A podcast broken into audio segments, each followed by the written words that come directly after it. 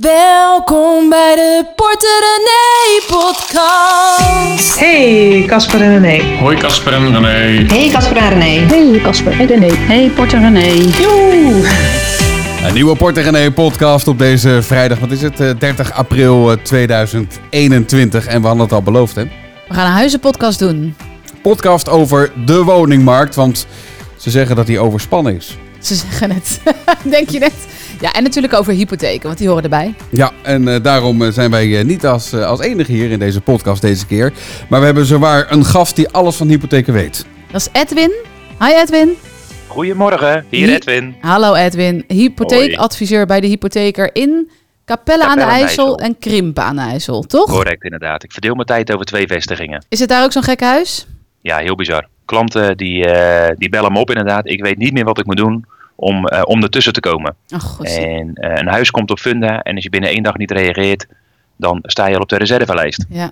Ja, het is gekke werk inderdaad. Eh, we hebben heel Ja. wat berichtjes binnengekregen eh, via onze Porter René WhatsApp nummer 06 472 50448. Zullen we maar meteen met de eerste beginnen? Dat geeft wel een beetje weer hoe de situatie nu is. Vanwege gezinsuitbreiding zouden wij graag een huis willen kopen.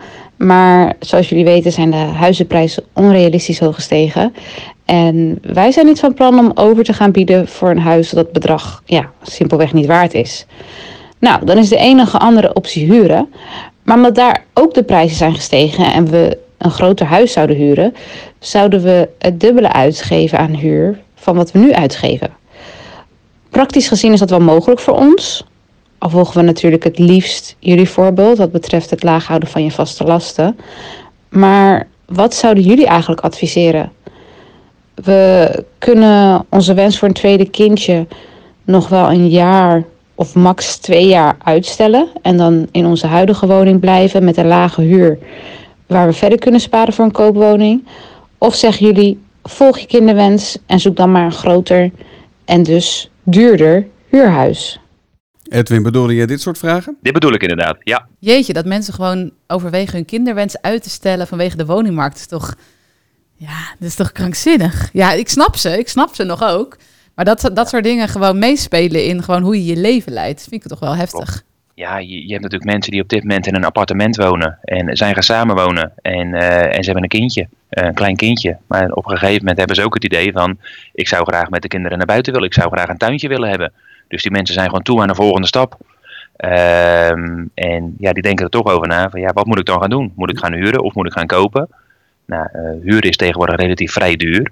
Eh, hè, sociale huurbouw, dan eh, moet je ingeschreven staan. Kom je heel lastig tussen. En dan verdien je vaak al te veel. Ja, en de particuliere huur eh, zit je al tussen de 1000 en 1200 euro voor een eensgezinswoning. Ja. Afhankelijk van het gebied waar je wil eh, huren. Snap ja, dat is ik. bij ons En- denk ik nog, wij wonen in de Randstad, dus denk ik nog wel hoger hier misschien.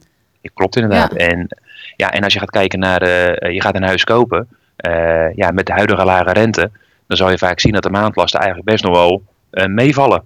En eh, als je dan voor hetzelfde geld kan gaan kopen in plaats van, eh, van huren, eh, ja, dan kan je daar een goede eh, eh, keuze in maken, zeg maar. Ja, snap ik. Maar eh, er is een recordlaagte aan aantal koopwoningen in ons land momenteel. Dat, en dat is het probleem. Ja. En daardoor is die prijzen, eh, oorlog eh, zo heftig. Dus mensen moeten inderdaad nu gaan overbieden om ertussen te komen. En eh, ja, dat eh, kan wel eens problemen opleveren. En dan kan het heel lang duren. En ja, wat zie je dan gebeuren? Dat mensen dan op dat moment toch zeggen van ja, dan ga ik maar tijdelijk huren. Ja, omdat en, ze iets moeten. hey, en Edwin, als dit soort mensen nou bij jou komen en die zeggen tegen jou, wat moet ik nou doen? Wat zeg jij dan? Of wat, wat vertel je ze? Ja, ja, wat kan je zeggen? Ja, eh, ik geef altijd eerst aan, probeer het inderdaad op de huizenmarkt. Eh, ga gewoon eens huizen bezichtigen. Eh, probeer eens mee te doen eh, in de markt eh, met biedingen op de woning. Op, de, op, op de huizen, zeg maar. Laat je informeren of bijstaan door een aankoopmakelaar. Ehm, en ja, mocht het op een gegeven moment echt niet lukken, dan kan je altijd nog keuze nog maken om te gaan huren. Ja, want die, die, die tip hoor ik ook wel vaker. Neem een makelaar mee, dan word je misschien nog wel wat serieuzer genomen. Correct, inderdaad. Ja, Ja, die kans is zeker, zeker aanwezig. En deze mevrouw zegt, ik wil eigenlijk niet overbieden. En ik denk dat heel veel mensen dat in het begin hebben geroepen. Hè, van ja, dat ga ik echt gewoon niet doen. Klopt. Ehm, nou ja, jij zit natuurlijk ook in de Randstad, Edwin, wij ook. Ja. Maar ook daarbuiten denk ik, als je dat niet meer wil, ja, wat voor kans maak je dan nog? Eh, kijk, staat een huis inderdaad al eh, vier, vijf maanden te koop, eh, dan hoeven we niet te overbieden. Maar als een huis net op funda komt en er reageren 20, 30 mensen op en, er komt- en er komt een reservelijst bij, ja, dan weet je nu al dit. En het huis ziet er gewoon nog hè, netjes uit. Dan wordt het huis gewoon overboden. Eh, dus op het moment dat je van tevoren het idee hebt, inderdaad, ik doe daar niet aan mee. eh, ja, dan is de kans gewoon heel klein. Ja. Proberen mag altijd. Maar na drie keer, eh, als je dat geprobeerd hebt, dan weet je wel, van ja, ik moet het toch anders doen. En dit komt allemaal door krapte op, op de woningmarkt. Dit komt allemaal omdat er te weinig huizen zijn gebouwd. Ja, er, is, er zijn te weinig huizen te koop, zeg maar. En bijvoorbeeld het gebied waar ik ook werk in Krimpen aan de IJssel. Ja. Eh, als je daar nu op Funda gaat kijken en je gaat kijken hoeveel huizen staan er te koop. Ja, en dan heb je misschien 50 huizen, maar het merendeel is al verkocht onder voorbouw. Nou, en in de Krimpenermaat wordt er niet extreem veel gebouwd. Eh, maar ga je bijvoorbeeld naar andere gebieden kijken, bijvoorbeeld eh Nieuwe Kerk Zevenhuizen. daar willen ze een heel nieuw dorp gaan bouwen, gaan bouwen met 8000 eh, huizen. In, de, in de gemeente Landsingeland, hè, Bergzoek, Bergzoek, daar zijn ze ook volop aan het bouwen. Maar nog steeds, er is gewoon enorm veel vraag. Ja, en maar waar we ook tegenaan lopen, en dat eh, voor onszelf ook privé, wij zouden best willen verhuizen. Hè, wij zouden daar Ja. best voor open staan. En wij hebben een ontzettend leuk huis, denk ik, waar we natuurlijk ook goed bedrag voor nu zouden kunnen krijgen. Maar ja, waar gaan we naartoe? Dus het loopt ook een soort van vast. Dat klopt inderdaad. Je weet dat je voor het nieuwe huis, eh, je moet eerst, eh, vaak koop je eerst een nieuw huis en je weet dat je eigenlijk de hoofdprijs moet betalen. Je moet Ja. boven de vraagprijs bieden. Ehm, maar ja, dan is maar de vraag, wat gaat je eigen huis doen? Je hoopt ook dat je eigen huis dan maar boven de vraagprijs verkocht wordt. Dat je Ja. daarmee een beetje een soort van kiet speelt. Ja, Ja, ja. En, je, en je vertelde net al van corona. Mensen die in appartementjes zitten, die misschien een huisje met een tuin willen hebben. Ehm, ja, eh, dat maakt het ook niet makkelijker natuurlijk. Dat maakt het zeker niet makkelijker. Want je, want je voelt Nee. een soort van druk van ik moet gaan, ik moet door. Ja, Ja. klopt. Hoe gaan die gesprekken dan bij jou aan tafel? Moet je dan nu vaker dan ook nee verkopen? Zo van, nou, het, het gaat niet. Eh, nee, het, het is vooral de mensen ook gewoon ook waarschuwen. Eh, stel je voor dat er een huis te koop staat voor eh, 350.000 euro. Eh, en de mensen willen dus eigenlijk een bod doen van 385.000 euro. Dus mensen willen bijvoorbeeld 35.000 euro overbieden. Ja. Eh, nou, dan is nog de vraag, ga je het wel of niet met financieringsvoorbouw doen? Alleen, eh, wat natuurlijk belangrijk is, eh, je kan niet blind de koopprijs financieren. Eh, de woning zal altijd nog getaxeerd moeten worden door, door een onafhankelijke taxateur. Maar stel dat eh, na de koop naar voren komt dat de woning maar getaxeerd wordt op 360.000 euro, dan is de maximale hypotheek 360.000. ja. Dus dat betekent dat je eigenlijk de meerprijs die je betaald hebt voor de woning ten opzichte van de taxatiewaarde, moet je uit eigen middelen betalen. En daarbovenop nog de kosten koper. ja. Eh, dus van tevoren moeten mensen wel weten inderdaad, oké, als ik ga overbieden, heb ik dan ook wel eh, sp- spaargeld om in te leggen. En Ja. hou ik ook nog mijn buffers over, dat ik daarnaast ook nog wat spaargeld reserve hou. Het gaat om Eh, 10.000 die vind ik ook euro's. heel belangrijk. Ja, en het gekke is, daar hadden wij eh, voor een verhaal, had ik Edwin al een keer aan de telefoon voor rapporterenee.nl, hadden we het ook over dat overbieden. En dat het, wat hij nu vertelt is natuurlijk waar. Je, je krijgt die taxatie pas nadat je dat bod hebt gedaan. Dus hoeveel eigen geld je meeneemt, mee moet nemen, dat weet je eigenlijk pas nadat je je bod hebt gedaan en nadat Ja. het getaxeerd is. Een hele rare situatie Ja. is dat. Tenzij je dus de aankoopmakelaar hebt. Want als je nu een aankoopmakelaar hebt, dat zijn in principe ook gewoon taxateurs. Ja. Die mogen dan de woning niet taxeren als ze hebben geholpen met de aankoop. Maar die kunnen wel advies geven. Let op, een, een, eh, een onafhankelijke taxateur zou je hierop kunnen taxeren. Ja. Ja. en dan ben je natuurlijk voorbereid wat de financiële schade kan zijn. Snap ik, ja. Ja. Ja, goed, eh, het, het klinkt allemaal vrij negatief misschien wel, maar er is natuurlijk ook positief nieuws, hè? Ik hoorde jullie zojuist, eh, de podcast die zojuist online gekomen is, hoorde ik afspelen dat ik eigenlijk alle vragen kon stellen over de hypotheek. Ehm, en eigenlijk kwam ik vanochtend tot de ontdekking op jullie website, er stond een link naar hoeveel is je huis waard, dat wij dus een ton overwaarde hadden. Eh, dat komt een gedeelte omdat we al wat hadden afgelost en ook gewoon omdat we nu, ja, we hebben hem nu drie jaar, dus hij is in waarde gestegen. Dus hè, het is gedeelte door ons, gedeelte door de woningmarkt. Ehm, voor een deel ben ik daar heel blij mee dat het zo ver boven water staat. Voor een deel vind ik het ook wel, ja, ton staat stil.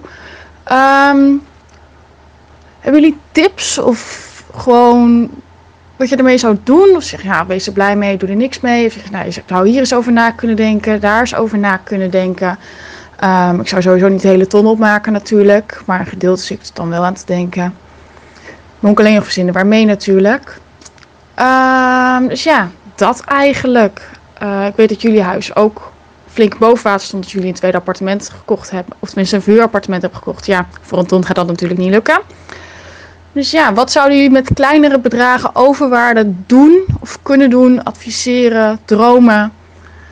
Dan dat jullie ja, tot nu toe hebben. Of zeggen jullie juist niks doen, laat staan, Max, stort snel in.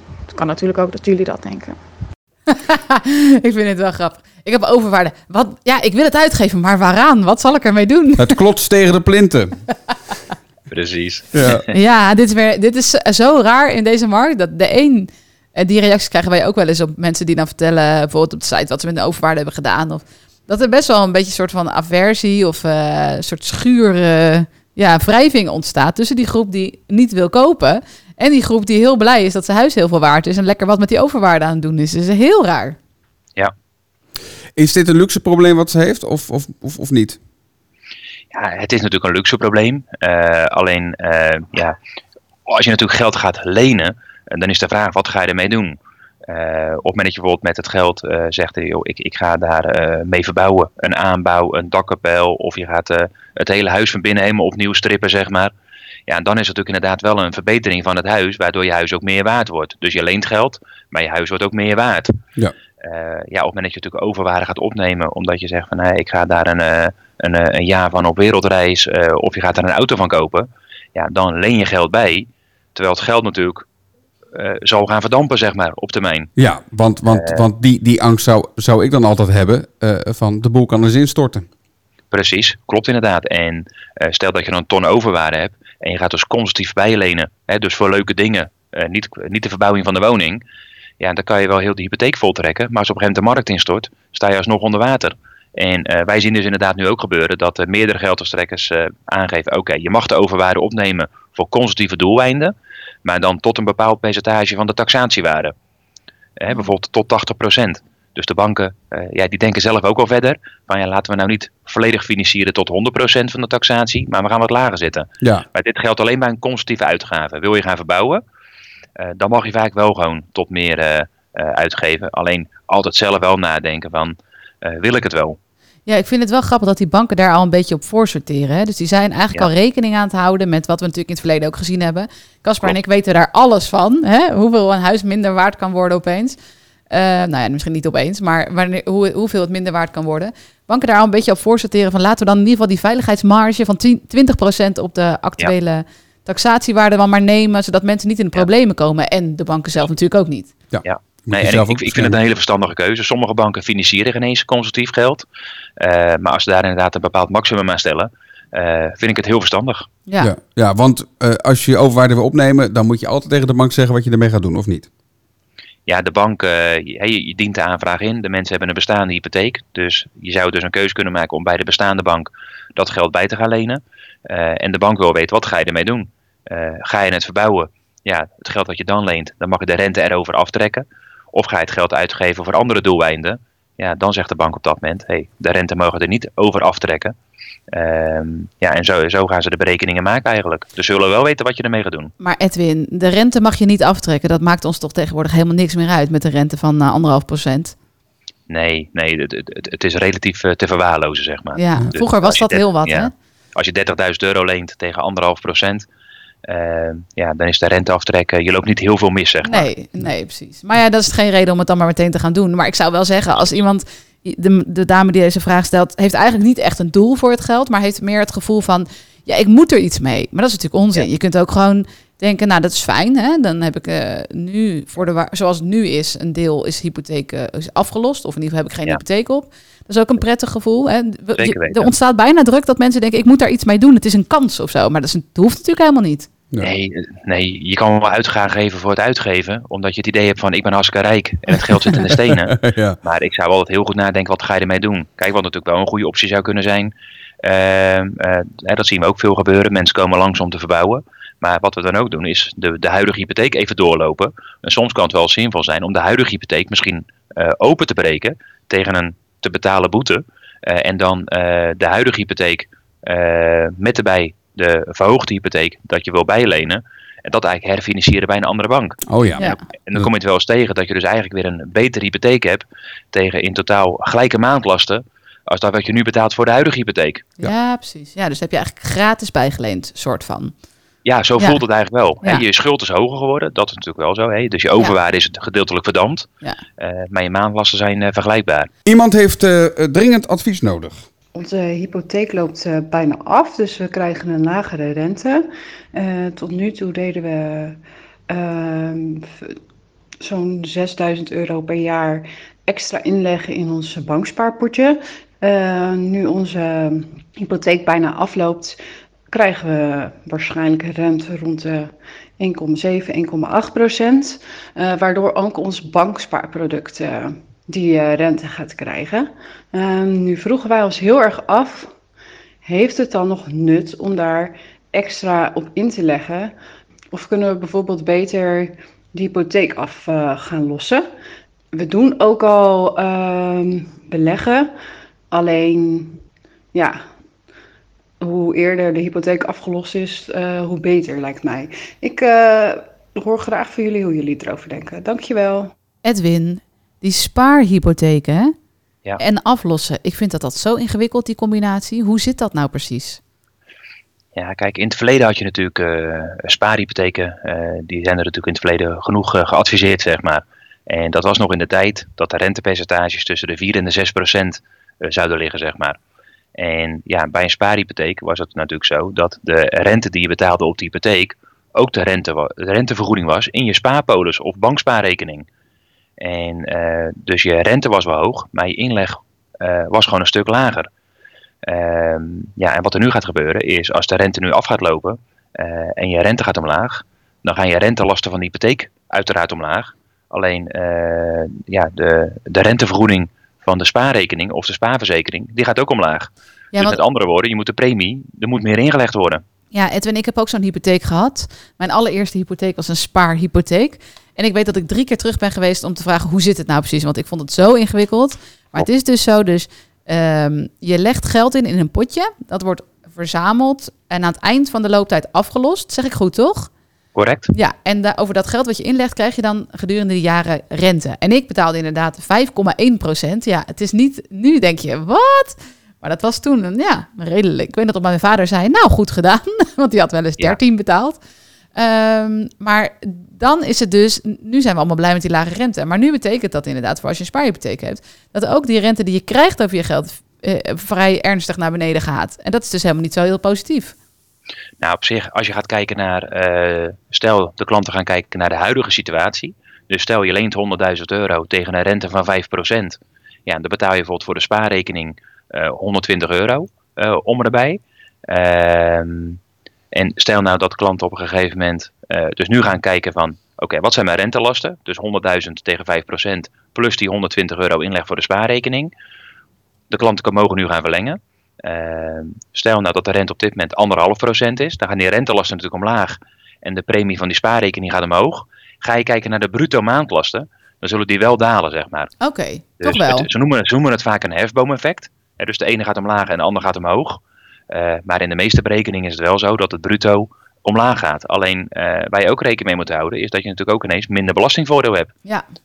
Ja. En eh, ja, dan is het netto, het netto verschil. Het wordt wel wel goedkoper, maar eh, niet wat mensen vaak eh, hopen, zeg maar. Nee, maar stel deze mensen die houden nu straks geld over. Als, als je extra gaat aflossen op een spaarhypotheek, dat betekent dus dat je eigenlijk extra inlegt in dat potje. Klopt inderdaad. Ja, en, maar is dat dan interessant nu, als die rente zo laag is, om extra in te leggen in dat potje? Ja, het zal altijd individueel doorgerekend moeten worden. Eh, alleen, stel dat de rente nu maar anderhalf procent is en je gaat extra 10.000 euro inleggen. Ja, de, de, de- het rendement ontwikkelt zich niet heel erg snel, zeg maar. Nee. Eh, het is natuurlijk een heel ander verschil als hij tegen 5% wegstaat. Ja, dan is het echt eh, in de meeste gevallen wel een goede investering. Maar ik denk dat eh, als een rente afloopt, dat het altijd verstandig is dat ze naar een financieel adviseur gaan. Ja. En die kan gewoon de berekening maken. Ja. Eh, situatie nu, situatie na verlengen.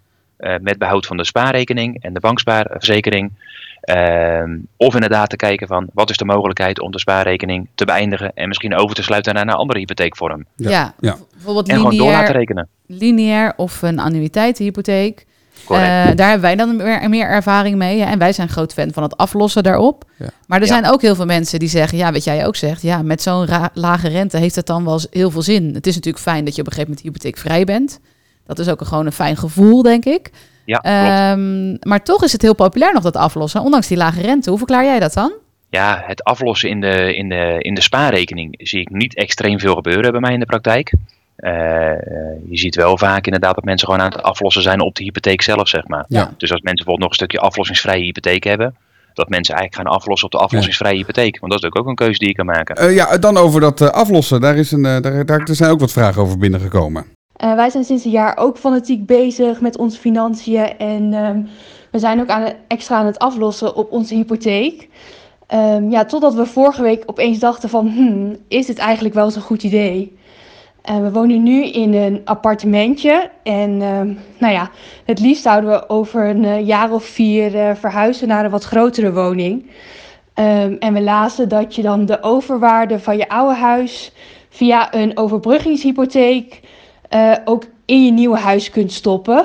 Maar we vroegen ons af of je, als je een nieuw huis hebt en je biedt een bepaald bedrag over, of je dat dan ook zeg maar een soort van mee kunt nemen in je eh, overbruggingshypotheek. Dus stel, ehm, we kopen een nieuw huis waarvan de vraagprijs en taxatiewaarde 280 is. En nou ja, stel je koopt hem voor 3 ton. Ehm, en je kunt een, een, zelf een hypotheek krijgen van 250 en je overwaarde is 50, dan heb je dus ook eh, zeg maar 3 ton. Dus dan zou je denken, in principe eh, is dat genoeg. Of, of zeggen hypotheekverstrekkers dan van, nee, de taxatiewaarde is eh 280, dus eh, dat lenen we je ook en niet meer. Dus ja, met andere woorden is het nu slim voor ons om wel te blijven aflossen? Of ehm, zeggen jullie nou, je kunt beter nu dat geld op je spaarrekening houden? Want ja, straks moet je er overbieden en dan heb, je dat, eh, heb je dat bedrag op die manier nodig. Ze is er helemaal van buiten adem, hoor je net? Ja. Nee, ze maakt het misschien wat onnodig ingewikkeld met... eh, Ik ben er even kwijt, maar jij snapt het toch wel, hè, Edwin? Ik, eh, ik begrijp hem inderdaad. Oh, en ik heb van de week een, eh, eh, een vergelijkbare vraag van een, eh, van een eh, klant van mijzelf eh, ook gehad, zeg maar. Oké, dus haar vraag is eigenlijk: wij zijn nu aan het aflossen. Eh, we willen verhuizen over een paar jaar.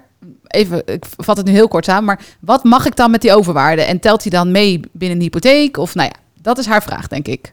Klopt inderdaad. Nou, even als, als voorbeeld. eh, zij zegt eigenlijk inderdaad, stel nou voor, ik ga een huis kopen van 3 ton. eh, maar de taxatiewaarde is 280. Ja. Nou, en dan is de basis, je mag maar 280 lenen. Eh, en het meerdere moet je dan normaal gesproken uit eigen middelen betalen. Ja. Nou, dit is even de situatie op het moment dat je een starter bent. Stel dat je nou op dit moment al een koophuis hebt. En je hebt inderdaad eh, op de huidige woning ben je eh, de hypotheek aan het verlagen. Maar op de huidige woning zit een overwaarde van 50.000 euro. Eh, nou, dan zou je dus inderdaad een overbruggingshypotheek van 50.000 kunnen afsluiten. Nou, dat betekent dat je, hey, je koopt een huis van 300.000 euro. Daar komen er wat kosten kopen bij. Zeg dat je dan bij elkaar 310.000 euro financieringsbehoefte hebt. Nou, dan kan je 50.000 euro kan je, gebruiken als overbruggingshypotheek. Dus dan krijg je eigenlijk twee hypotheken. Je krijgt een overbruggingshypotheek van 50.000 en je krijgt een, een hypotheek voor de lange termijn van 260.000. Nou, en die 260.000 valt netjes binnen de taxatiewaarde. Eh, en dan gaat dus helemaal goed. Oké, dus die overwaarde komt dan eigenlijk bovenop wat je mag, maximaal mag lenen. Correct. Want dat is je eigen geld eigenlijk natuurlijk. Je neemt het gewoon mee. Ja, dus eigenlijk wordt het overbieden wordt eigenlijk betaald vanuit de overwaarde. Ja. Oh Ja. ja. nou dat is een duidelijk antwoord. Ja. En Ja, du- dus, gewoon, ze kan gewoon lekker aflossen. Zeker weten. Als ze dat zou willen. Ja, Lenen kost geld. ja, ja precies. En aflossen levert geld op. Ja. Zo is het toch ook wel weer, ook al is de ja. rente laag. Ja, want hoe lang blijft die rente eigenlijk laag, eh, denk jij, eh, Edwin? Ja, de rente is natuurlijk de laatste jaren best wel een, eh, een stuk omlaag gegaan. En eh, dat die zo laag staat zoals het nu staat, hadden we eigenlijk nooit verwacht. Nee. Ja, hoe, hoe lang gaat het nog duren? Ik, ik durf het niet te zeggen. Ik, eh, eh, ik verwacht eigenlijk dat het de komende maanden nog relatief eh, laag blijft. Maar eh, op dit moment durf ik daar ook eh, geen zekerheid eh, over te geven. Mensen vragen het ook. Ja, wat gaat de rente de Ja. komende jaren doen? Ja, dat Ja. snap ik. Als ik dat wist. Want hoe lang doe jij dit werk al? En heb je dit ooit meegemaakt, zo laag? Ehm, nou ja, ik zit al eh, 13 jaar eh, bij de hypotheker. En eh, ja, ik heb de rente eigenlijk nooit zo laag eh, meegemaakt. Nee. En eh, is het nu drukker of juist rustiger in, de, in, in, in deze tijd van gekte op de woningmarkt? Eh, nou, als ik puur naar mezelf kijk, eh, is dit misschien wel eh, een van de drukste periodes eh, eh, in mijn eh, carrière bij de hypotheker. Oh, wel interessant. Want niet, maar gaat iedereen dan ook met een koophuis bij jou de deur uit? Of niet? Nou ja, heel veel mensen zijn ook gewoon zoekende. Eh, je hebt heel veel oriënterende mensen en dan, eh, hè, dan bel je met de mensen nog eens van, joh, is het nog gelukt met het huis? Nou ja, dan hebben ze niet voldoende geboden. Maar ja, er zijn ook gewoon genoeg mensen waar het wel lukt, zeg maar. Ja. omdat ze voldoende bieden. Eh, vorig jaar tijdens corona is ook gewoon een heel goed jaar geweest waar we het heel druk hebben gehad. Maar eh, ja, het, het zet zich gewoon eh, helemaal voort nu. En ehm, voor alle mensen die nu luisteren en denken, nou, mij lukt het niet. Misschien nog een positief, je zegt al van, het lukt vaak genoeg wel bij mensen.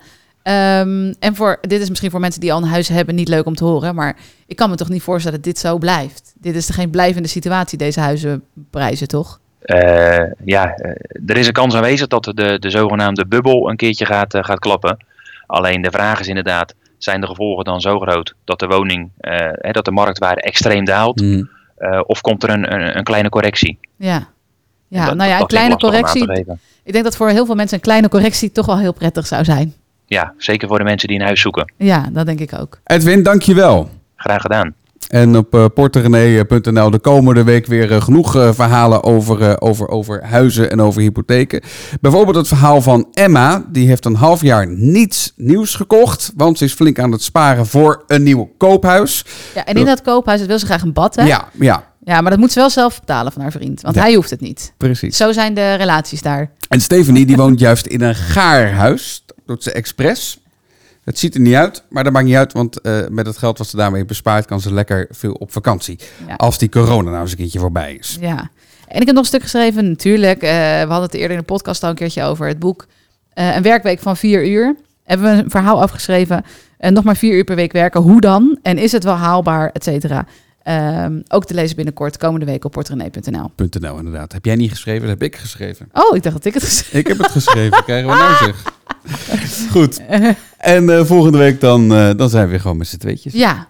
En dan zien we jou, eh, of horen we jou niet meer, Edwin. Maar we waren wel heel blij dat je er nu even bij was met al je kennis en expertise. En ik hoop dat iedereen antwoord heeft gekregen op zijn of haar vragen en daar wat mee kan. Graag gedaan.